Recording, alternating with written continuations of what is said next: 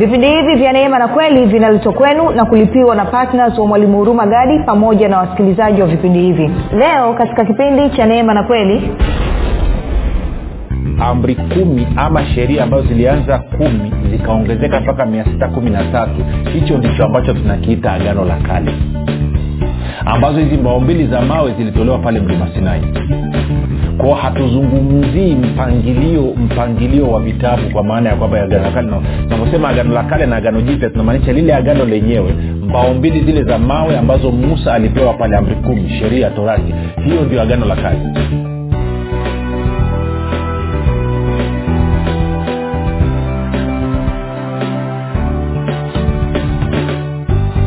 popote pale ulipo rafiki ninakukaribisha katika mafundisho ya kristo kupitia vipindi vya neema na kweli. Jina langu naitwa huruma gadi. Ninafuraha kwamba umeweza kuungana nami kwa mara nyingine tena ili kuweza kusikiliza kile ambacho bwana wetu yesu kristo ametuandalia. Kumbuka tu mafundisho ya kristo yanakuja kwako kila siku muda na wakati kama huu yakiwa na lengo la kujenga na kuimarisha imani yako. Wewe unanisikiliza ili uweze kukua na kufika katika cheo cha kimo cha utimilifu wa kristo. Kwa lugha nyingine ufike mahali uweze kufikiri kama kristo uweze kuzungumza kama kristo na uweze kutenda kama kristo kufikiri kwako rafiki kuna mchango wa moja kwa moja katika kuamini kwako. Ukifikiri vibaya utaamini vibaya lakini kama utafikiri vizuri ni dhahiri utaamini vizuri. Hivyo basi fanya maamuzi ya kufikiri vizuri na kufikiri vizuri ni kufikiri kama kristo na ili uweze kufikiri kama kristo unabudi kuwa mwanafunzi wa kristo na mwanafunzi wa kristo anasikiliza na kufuatilia mafundisho ya kristo kupitia vipindi vya neema na kweli um, tunaendelea na somo letu linalosema zaka kabla na baada ya msalaba. Tunajaribu kuangalia e, e, utofauti uliopo wa, wa zaka kabla na baada ya msalaba.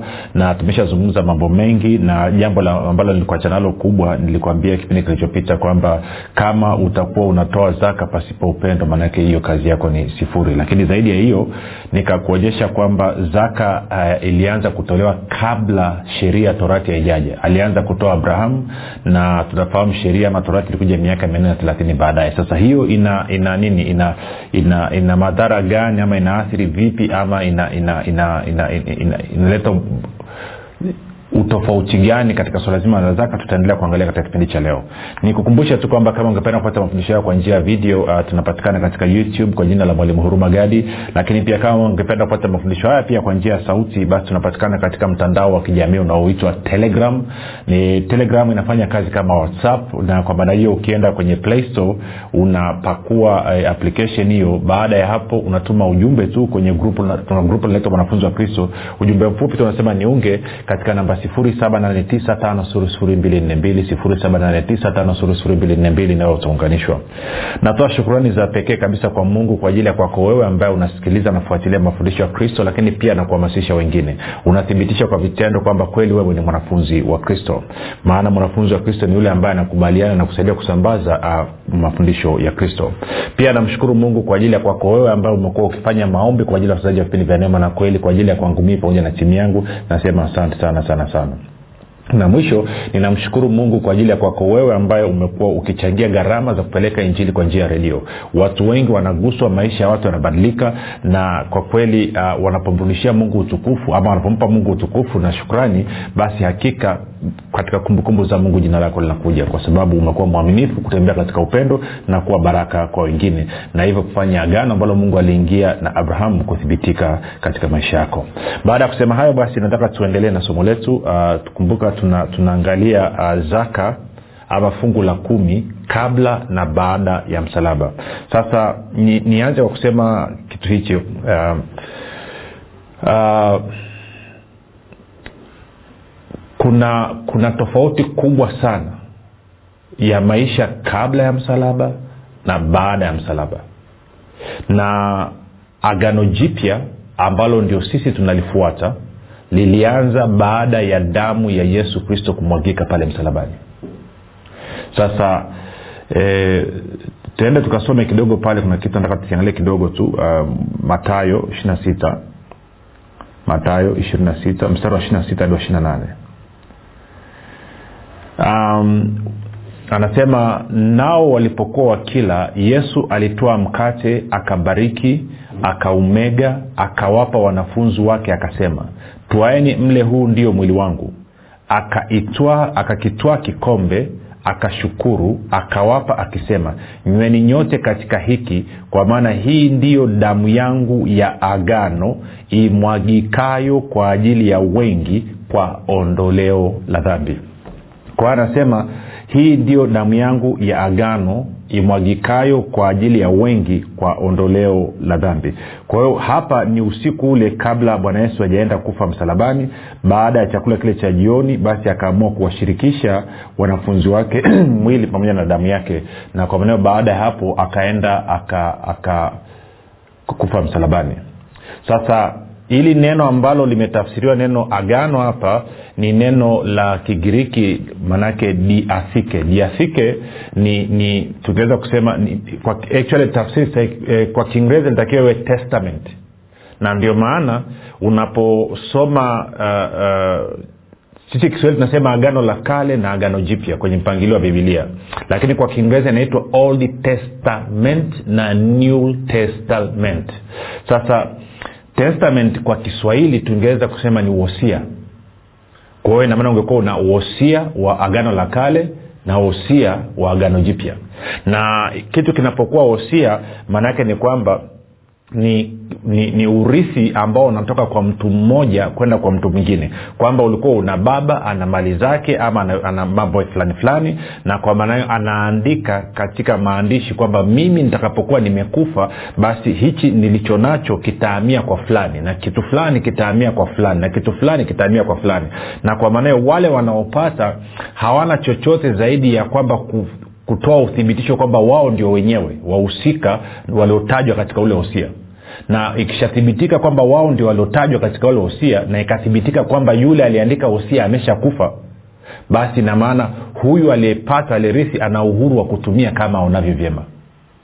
Kwa hiyo bwana yesu usiku ule anapotolewa na, na labda ni, ni, ni, ili kuweka vizuri twende tukasome waibrania tisa. Sasa mambo ya gana tunazungumzia fungu la kumi. Relax. Relax. Ndio raha ya kuwa na bibilia na kutokuwa na notes. Tunagonga mambo tu twende kwenye wabrania mlango wa tisa. Uh,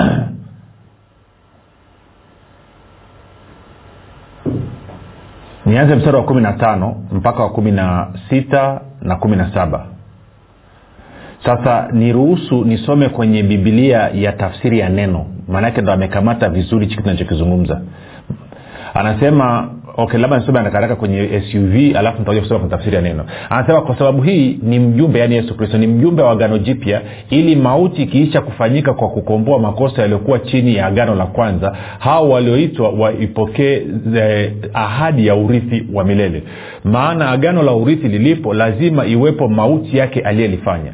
Kwa maana agano la urithi lina nguvu palipotukia kufa kwa mtu kwa kuwa halina nguvu kabisa akiwa yu hai yeye aliyelifanya kwenye tafsiri ya neno anasema hivi um, kwa sababu hii kristo ni mpatanishi wa agano jipya ili kwamba wale waliokuwa wale walioitwa waweze kupokea ile ahadi ya urithi wa milele kwa vile yeye alikufa awe ukombozi wao kutoka kwa dhambi walizozitenda chini ya agano la kwanza. Kwa habari ya wosia ni muhimu kuthibitisha kifo cha yule aliyeutoa kwa sababu wosia huwa na nguvu tu wakati mtu ameshakufa. Kamwe hauwezi kutumika wakati yule aliyeuandika bado yu hai. Kwa hiyo ndio maana naona bwana yesu anasema katika ile matao ishina sita sa ishina nane anasema hii ni damu yangu kwa ajili ya agano jipya. Kwa hiyo inamaana baada ya hapo akaenda akafa.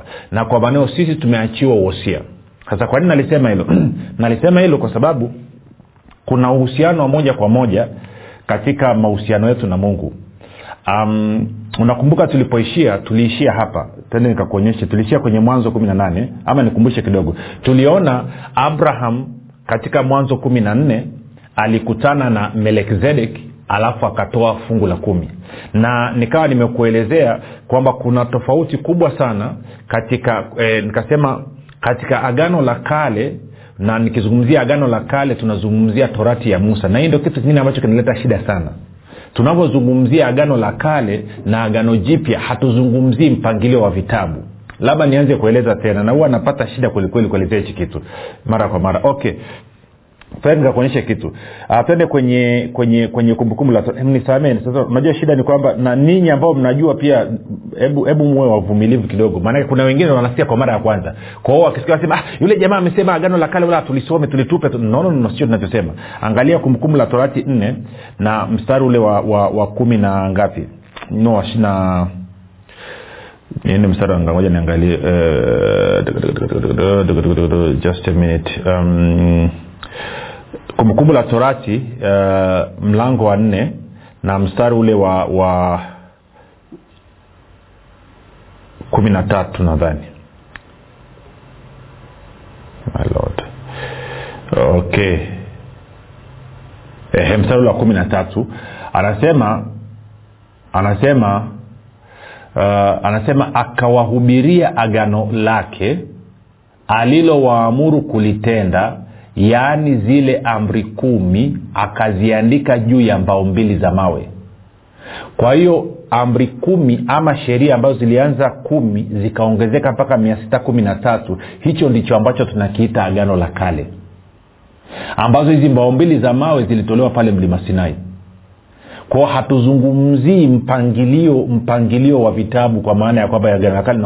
Tunavyosema agano la kale na agano jipya tunamaanisha lile agano lenyewe mbao mbili zile za mawe ambazo musa alipewa pale amri kumi sheria torati. Hiyo ndio agano la kale. Na unaposoma bibilia yako utaona kwamba hata bwana yesu wakati amekuja kufanya utumishi bado alikuwa anatembea kwenye agano la kale. Ntarudia tena agano jipya linaanza baada ya damu ya yesu kristo kumwagika. Katika kitabu cha matayo ungeweza kusema kwamba agano jipya linaanzia kwenye matayo 27 na 28 na ukienda kwenye marko ni, ni milango ile ile miwili ya mwisho. Na ukienda kwenye luka ni milango ile miwili ya mwisho. Hali kadhalika pia ukienda uh, of course kwa hiyo hakuna agano jipya mpaka damu imemwagika. Ndio maana kuna mambo mengine ambayo bwana yesu aliyazungumza tuyafanye leo hii. Kwa mfano bwana yesu anasema jicho lako likukosea nyofoa. Umeshakusikia mtu amenyofoa jicho ama mkono wako kukosea kata. Umekusikia kusikia mtu amekata? Ama kwa mfano anawambia mitume kwamba mkinikana mbele za watu na mimi nitakukana mbele za baba yangu. Wakati huo tunafahamu petro alimkana yesu wazi wazi mara tatu je yesu alimkataa? No. Bwana yesu akamwachia na kanisa akamfanya ndo kiongozi wa kanisa. Kwa hiyo kuna vitu lazima tuvielewe vilizungumzwa wakati gani? Kabla ama baada ya msalaba. Kwa hiyo tunavyozungumza baada ya msalaba tunazungumzia agano jipya. Tunavyozungumza kabla tunazungumzia kwamba agano lile la kale. Hatuzungumzi mpangilio wa vitabu. Sasa abrahamu abrahamu uh, hakuishi nisemeje? Hakuishi chini ya agano jipya lakini alionja maisha ya agano jipya tunakwenda sawasawa hilo lazima ulielewe kwa nini? Kwa sababu abrahamu alikuwa iko chini ya neema. Hakuwa chini ya sheria wala torati. In fact niliwaambia pia hata mtu kama musa ukisoma musa aliwapa wenzake torati lakini musa alikuwa chini ya neema. Na ndio maana unaona kuna mambo mengine yalikuwa yanatokea kwenye maisha yake ambapo wakina miriam pamoja na haruni walitegemea kwamba musa apate kibano apate adhabu kali kabisa wakaishia kupata ukoma. Miriam akaishia kupata ukoma na, na ukisoma kwenye kutoka tatu mungu anam, eh, sorry, musa anamwambia mungu eh, ikiwa nimepata neema mbele zako nijulishe njia yako ili nizidi kupata neema. Alafu mungu anaambia okay An, siko nanyelewa kwahio hii vitu natakiwa vielewe sasa baada ya kusema hayo kwa nini nimesema yote hayo? Nimesema yote hayo kwa sababu mungu anahusiana na watu kupitia agano. Sasa nitarudia tena. Shida ya tafsiri zetu sisi hatuna agano na mungu tuna testament tuna uhosia lakini ndo imetafsiriwa agano. Kwao kwa lugha ya kigiriki uhusiano wetu na mungu ni, ni agano ambalo linaitwa diasike. Through the grave. Sio sunteke. Sunteke maanaake ni ndani ya boksi kama zilivyokuwa zile mbao mbili za mawe ziko ndani ya boksi sisi uhusiano wetu ama ndani ya jeneza. Sisi uhusiano wetu na mungu ni kupitia. Kwa hiyo maanake ni agano la upande mmoja diasike sio agano la pande mbili kwamba yeye anafanya na sisi tuna, tunapata. Baada ya kusema hayo sasa niende kwenye tulikuwa kwenye mwanzo kumi na nne. Mwanzo kumi na nne tuliona kwamba ni, ni abrahamu ametoka kumkomboa lutu na baada ya kumkomboa lutu akaja akakutana na, na, na melekzedek na tukaambia melekzedek alikuwa kuwani mkuu wa bwana. Angalia ule mstari wa wa wa, wa, wa, wa wa kumi na saba. Anasema abraham aliporudi kutoka kumpiga kerdolama na wale wafalme waliokuwa pamoja naye mfalme wa sodoma akatoka amlaki katika bonde la shawa shawe nalo ni bonde la mfalme. Na melekizedeki mfalme wa salem akaleta mkate na divai naye alikuwa kuhani wa mungu aliye juu sana akambariki akasema abraham na abarikiwe na mungu aliye juu sana muumba wa mbingu na nchi. Aimidiwe mungu aliye juu sana aliyewatia adui zako mikononi mwako. Abraham akampa fungu la kumi la vitu vyote. Kwa hiyo tunaona abraham akampa huyu melkizedek fungu la kumi la vitu vyote. Na nikakwambia kwamba hichi agano la kale ama torati ama sheria amri kumi kufuatana na wagalatia tatu imekuja miaka mia nne na thelathini baada ya mungu kuingia agano na abrahamu. Ambalo agano lipi? Agano la mwanzo kumi na saba. Tuko sawasawa kwa hiyo nataka twende tusogee sasa twende kwenye mwanzo kumi na saba. Kwenye mwanzo kumi na saba mungu anazungumza kitu anazungumza na, na abrahamu kuhusu ili agano. Sasa hivi nitaanza kuonyesha connection kwa nini nilikuwa nazungumzia hiyo nimeleta hiyo habari kidogo. Kwa hiyo tuanze mstari wa kwanza mwanzo kumi na saba mstari wa kwanza. Anasema okay tufanye hivi. Niweke kitu chini kwanza nieleze hivi. Unaposoma bibilia kuna maagano mawili ambayo abrahamu aliingia na mungu. Kuna agano la kwanza ambalo abrahamu aliingia na mungu kwenye mwanzo kumi na tano. Na ili agano la mwanzo kumi na tano abrahamu alikuwa anasimama kwa niaba ya taifa la israeli kwao lile agano lilikuwa alimuhusu abrahamu moja kwa moja lakini lilikuwa linahusu uzao wake taifa la israeli ambao mungu anaingia agano na mungu utaona ukisoma utaona mungu ndi aliyepita katikati ya, ya vile vipande vya nyama kukata agano mwenyewe. Kwao mungu ndi aliyekata agano ndi alibeba dhamana ya lile agano. Agano hilo la mwanzo kumi na tano taifa la israel wakaja kulithibitisha katika kutoka 24 kutoka mlango wa 24 taifa la israel wakathibitisha lile agano. Kwao wakasimama. Kwao mwanzo 15 abrahamu alisimama kwa niaba ya taifa la israel. Israel wakaja wakathibitisha kukubaliana na hilo agano katika kutoka mlango wa 24 okay. Na kuna agano lingine la, la mwanzo 17 ambalo mungu aliingia na abraham.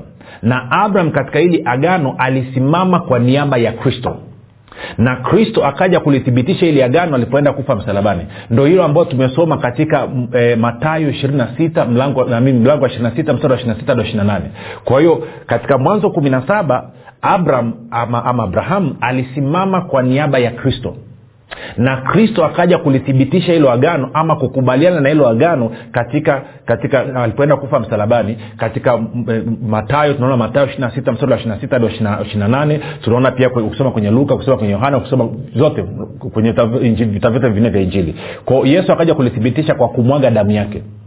Israeli walithibitisha hilo agano kwa damu ya ng'ombe mbuzi na kondoo lakini yesu kristo alikuja kuthibitisha hilo agano kwa damu yake mwenyewe. Kwa hiyo sisi watu wa agano jipya sisi wa kristo tunaingiaje katika agano ambalo ni testament wosia?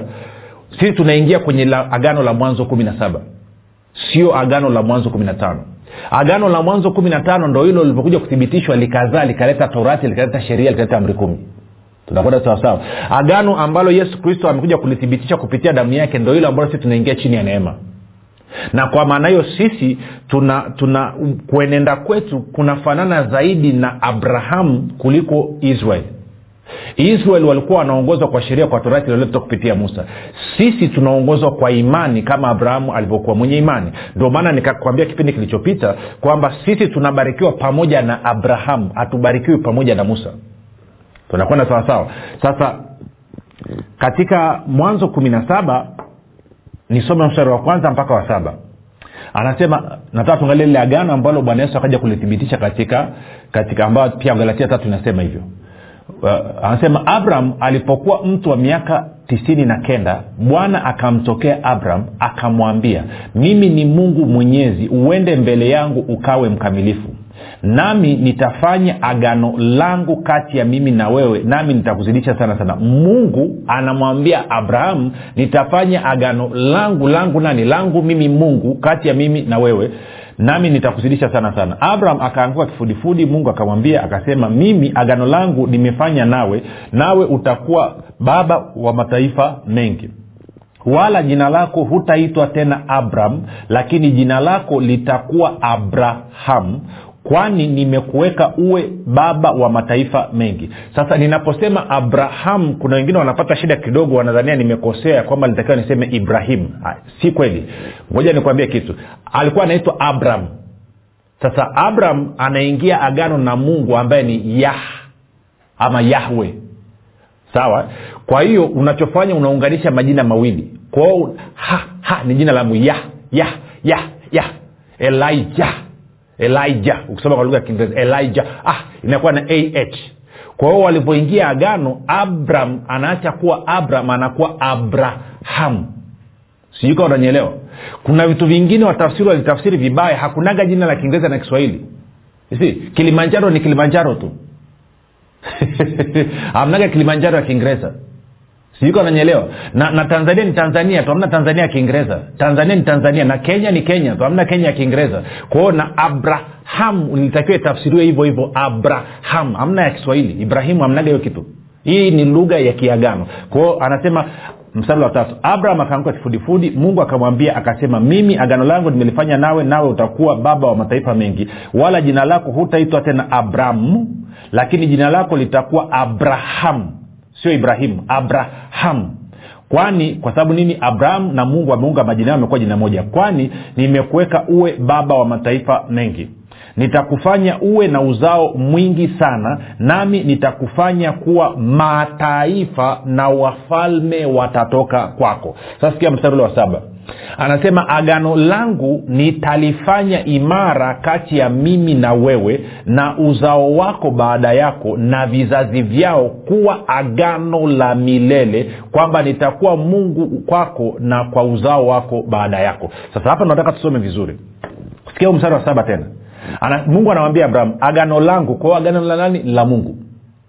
Liasike ni agano la upande mmoja kwamba mungu ndo anawajibika kutekeleza kila kitu mwanadamu hana mchango wote zaidi ya kuamini. Abraham akamwamini mungu ikahesabiwa kuwa haki. Okay. Kwa mungu anasema agano langu nitalifanya imara kati ya mimi na wewe. Kwa hiyo maanake mimi na wewe abrahamu alafu anasema na uzao wako baada yako. Maanake akina isaka yakobo na akina yusufu. Tuko sawasawa na uzao wako baada yako. Alafu anasema hivi na vizazi vyao kuwa agano. Sasa naomba nitoe kwenye lugha ya kiingereza alafu new king james version alafu nitatafsiri kwa kiswahili tuweze tutaelewana kitu. Sore nimepita kwenye agano. Sasa mbona unatuvuruga ihusiani na, na, na fungu la kumi? Tafadhali nivumilie. Utaweza kuiona tu. Anasema hivi and i will establish my covenant between me and you. Kwa sasa nitathibitisha agano langu kati ya mimi na wewe and your descendants after you in their generations. Na uzao wako baada ya wewe katika vizazi vyao. Umesikia hiyo kitu katika vizazi vyao kwao na uzao wako baada yako katika vizazi yao. Anasema for an everlasting covenant kuwa agano la milele to be god to you and your descendants after you. Kwa anasema hivi kwamba mimi nitafanya imara agano langu ama nitalithibitisha agano langu kati ya mimi na wewe na uzao wako katika vizazi vyao kuwa agano la milele. Kwa lugha nyingine mungu anasema abraham katika kizazi chochote milele yote nitakapokuta mzao wako huyo mimi nitaikuwa ninaingia naye agano. Mimi nitakuwa nina agano naye. Ama kwa lugha nyingine atakuwa anastahili kushiriki huu wosia ambao nautoa testament kwamba nitakuwa mungu kwake kwa huyo mzao. Kama ambavyo leo mimi abrahamu ni mungu kwako wewe basi katika kizazi chochote nitakapokuta mzao wako yoyote mimi nitakuwa mungu kwake yule mzao wako. Na hili ni agano la milele yote. Nao ina ina, ina, ina, ina madhara gani? Twende kwenye wagalatia tatu sasa. Twende kwenye wagalatia tatu na hapa nitaenda taratibu mpaka tuelewane. Tukishaelewana huo ubishi wa fungu la kumi nani anatoa nani? Atoi tunafanya hatufanyi. Tunaenda hatuendi. Yote itaisha. Watu wanabisha tu ni sababu ya umbumbumbu saa nyingine kwa sababu wengine hawavielewi. Lakini ukishavielewe vitu vinakuwa wazi kabisa. Kwa hiyo unakuwa una hiari ya kutena wagalatia tatu kumi na sita. Wagalatia tatu kumi na sita ama kumi na tano nianze. Anasema ndugu zangu na nena kwa jinsi ya kibinadamu lijapokuwa ni agano la mwanadamu hata hivyo likiisha kuthibitika hakuna mtu alibatilishae wala kuliongeza neno. Kwa anasema hata maagano ya kibinadamu yakishathibitishwa hakuna mtu anaweza kubadilisha. Anasema basi ahadi zilinenwa kwa abrahamu na kwa mzao wake. Asemi kwa wazao kana kwamba ni wengi bali kana kwamba ni mmoja kwa mzao wako yani kristo. Nisemalo ni hili agano lilothibitishwa kwanza na mungu katika mwanzo kumi na saba torati iliyotokea miaka mia nne na thelathini baadaye haitangui haibatilishi na kuibatilisha ile ahadi. Haifuti ile ahadi ama lile agano. Kwa maana urithi ukiwa kwa sheria haui tena kwa ahadi lakini mungu alimkirimia abrahamu kwa njia ya ahadi. Na kwa maana hiyo ukienda saa mstari wa ishiri tisa anasema na kama ninyi ni wakristo basi mmekuwa uzao wa abrahamu na warithi sawasawa na ahadi. Na kwa sababu hiyo basi mimi na wewe kwa kuwa tumeokoka tumezaliwa mara ya pili na yesu kristo ni bwana na mwokozi wa maisha yetu basi inamaana sisi tumekuwa wazao wa abrahamu na warithi sawasawa na ile ahadi. Kwa lugha nyingine tunashiriki kwenye lile agano. Kwa hiyo inamaana katika muda wa siku hii ya leo mungu anapoangalia akaja akakutana na mkristo mtu aliyezaliwa mara ya pili anasema kwamba huyu ni mzao wa abrahamu. Na mungu aliahidi anasema agano langu ni kati ya mimi na wewe abrahamu na wazao wako katika vizazi vyao na ili ni agano la milele. Kwa hiyo leo hii mimi na wewe tunasabika kuwa ni wazao wa abrahamu na kwa maana hiyo tuna ahadi ama tunashiriki agano lile ama ile testament ama ule wosia ambao mungu aliingia na abrahamu na mungu aliahidi nini? Aliahidi kwamba nitakuwa mungu kwako wewe abrahamu na kwa mzao wako katika vizazi vyao. Kwao mungu amekula kiapo amejifunga katika agano kuwa mungu wako wewe na kuwa mungu wangu mimi. Na hakuna pepo yoyote anaweza kubadilisha hiyo. Mungu kutufanyia yale yale ambayo alimfanyia abrahamu jina langu naitwa huruma gadi yesu kristo na bwana tukutane kesho muda mwalimu hurumagadi anapenda kuwashukuru wanafunzi wote wa kristo waliotii sauti ya mungu na kufanya maamuzi ya kuwa patna vipindi vya neema na kweli kwa njia ya redio. Kama hujafanya maamuzi ya kuwa patna vipindi vya neema na kweli haujachelewa bado. Kwani mungu amefungua mlango mwingine kwa mwalimu huruma gadi ewe mwanafunzi wa kristo amua leo kumuunga mkono mwalimu huruma gadi katika kuhakikisha vipindi vya neema na kweli vinawafikia watu wengi zaidi kwa kutuma sadaka yako ya upendo ya kiasi chochote kupitia namba empesa 764 5242 ama airtelmane 7895242 ama tigopesa pesa 6735242 nitarudia. Mpesa namba 7645242 airtelmane namba 7895242 tigo pesa namba 6735242